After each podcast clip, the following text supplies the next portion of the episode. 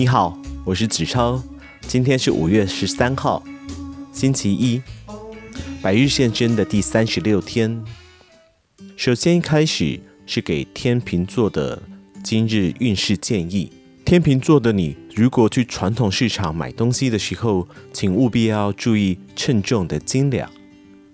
以免被不肖商人给欺骗了。今天为您选读的书籍是《一书一观点》创办人许维真梅塔所写的《自媒体百万获利法则》，副标题是“写给完全素人的三三三三网络获利计划”，出版社是远流出版社。为您选读的章节是第一章第二节，分享的内容无需创造，记录自己的人生就好。经营自媒体该如何让自己的内容适用不同平台，以便吸引造访那些平台的受众？最重要的是找一个自己容易做到而且可以持续的方法，专心创作一种内容，并且运用技巧分享到其他平台。例如，你选择了一个主要平台 Facebook。分享了一则直播，可以在修剪直播影片上传到 YouTube 和 Instagram，甚至可以把影片内容截录出部分文稿，发表在自己的部落格或网站上。大学毕业，我透过经营自媒体环游世界五大洲之后，就一直强调经营自媒体无需创造，记录你的生活就好。在一片过度炫富、强调美好粉红色泡泡的自媒体国度里。这些人的生活美好到不真实，然而却有人像你一样真实地分享自己一路摸索与学习人生道路的价值观。人生不是得到就是学到，人生的学习之路本来就是自媒体源源不绝的经营内容。每个人的人生都是绝佳的创作，用你最擅长的平台记录自己的生活，说出真心话。让对你有兴趣的朋友了解你，然后让他们看着你如何创造自己想过的生活。例如，一书一观点，最初很多人误以为只是一个分享说书的直播频道，然而那些人不太懂我的初衷。一书一观点是我想要跟我同类型的人分享的工具。我是透过阅读和实作来学习的人。虽然我平均每天看至少一本书，但其实大量阅读根本不是重点。重点是实作书籍中的多少内容。许多人私讯说，透过书籍实作的直播得到有价值的事物，或者让人生少走冤枉路。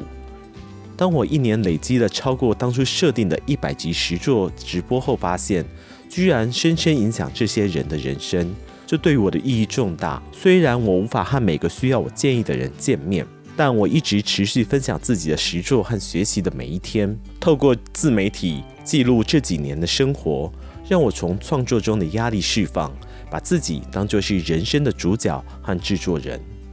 日常生活中的每一件小事本质其实都值得被分享。而且最有趣的是，当我知道富士比得奖者或是年收入破千万以上的老板在收看一书一观点的时候，非常讶异。随着报道、书籍。赞助一书一观点为我带来超乎预料的一百个以上的合作案，一直到现在，我还是很感谢那些素不相识却持续默默分享与推荐一书一观点的网友们。谢谢他们觉得我的书籍实作直播改变了他们的人生。透过自媒体记录自己的生活，打造个人品牌，就是我的策略。其实我很认同，未来是就业的终结。今后每个人都很难待在一间公司直到退休。既然如此，为何不透过自媒体把自己的人生当作公司来经营？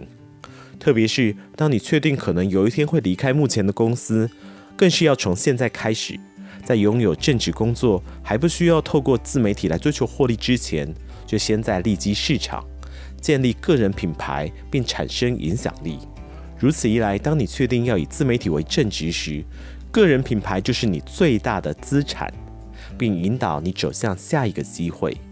举例来说，在本书出版之前，我没有写过书，但是透过一书一观点频道，出版社认同我的观点与影响力，让我不用主动提案，就有了出书成为作家的体验。你或许还不清楚如何透过自媒体建立个人品牌，甚至发挥你的影响力，我也必须告诉你。市场是很残酷的，任何成就都取决于你分享的内容品质。如果你分享的资讯对于立即订阅者没有帮助，或者吸引不了他们的注意，那就更不要期待会有以上的机会。只要你是玩票心态，就连一半的目标都达不到，更别说超过一百个厂商会来找你合作。但是谁会一开始就知道怎么做呢？就像我现在都会被第一集直播的自己给吓到，但我依然每天投入心力，透过与订阅者、受众的互动，来了解什么样的内容可以让大家产生共鸣，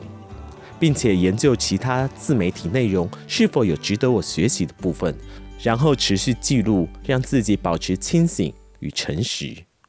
另外，许多人在经营自媒体时，喜欢在小圈圈内自捧大师、教父、达人。专家等封号，特别是看到某些刚毕业的人自称社群大师或是创业专家，我都会忍不住大笑。虽然有自信是好事，我也喜欢正能量，但我还是觉得有时候悲观一点可以把事情做到更到位，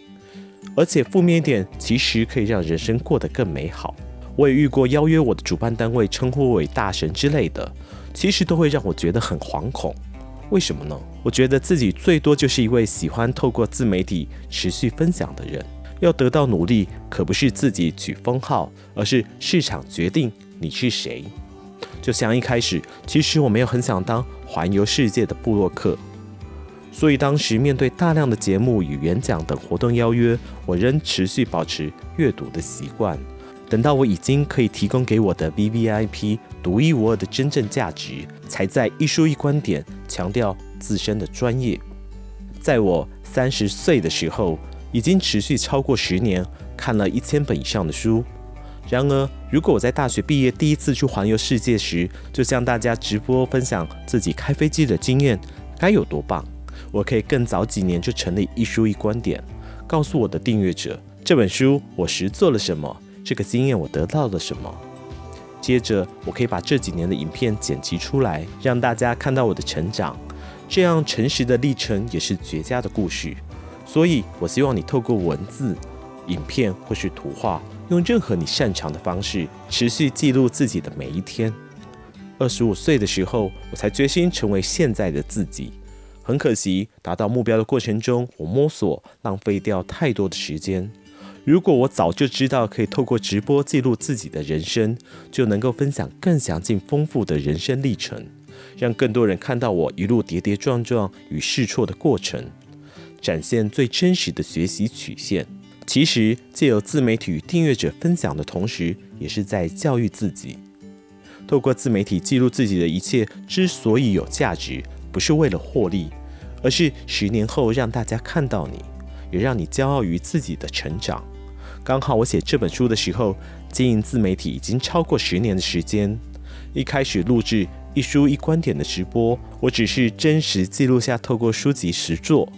而成长的每一刻，也没有想到会带来一百个以上的厂商异业合作案，见证自己的持续进化是很神奇的事情。我也没想到，只是透过直播捕捉人生的旅程，有一天可以为一群人带来那么多的启发。持续透过自媒体记录，可以提供一个随时取用的资料库。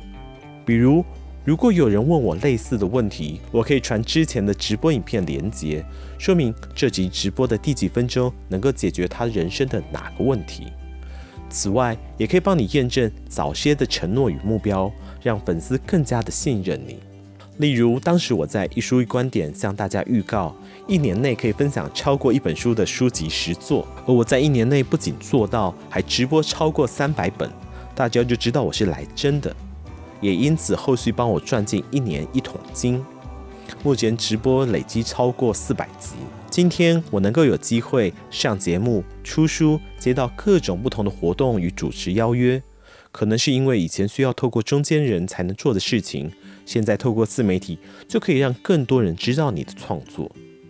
所以想做什么，就直接把作品丢出来，看市场反应如何。如果没有，就下架、改变，然后再次尝试边做边优化。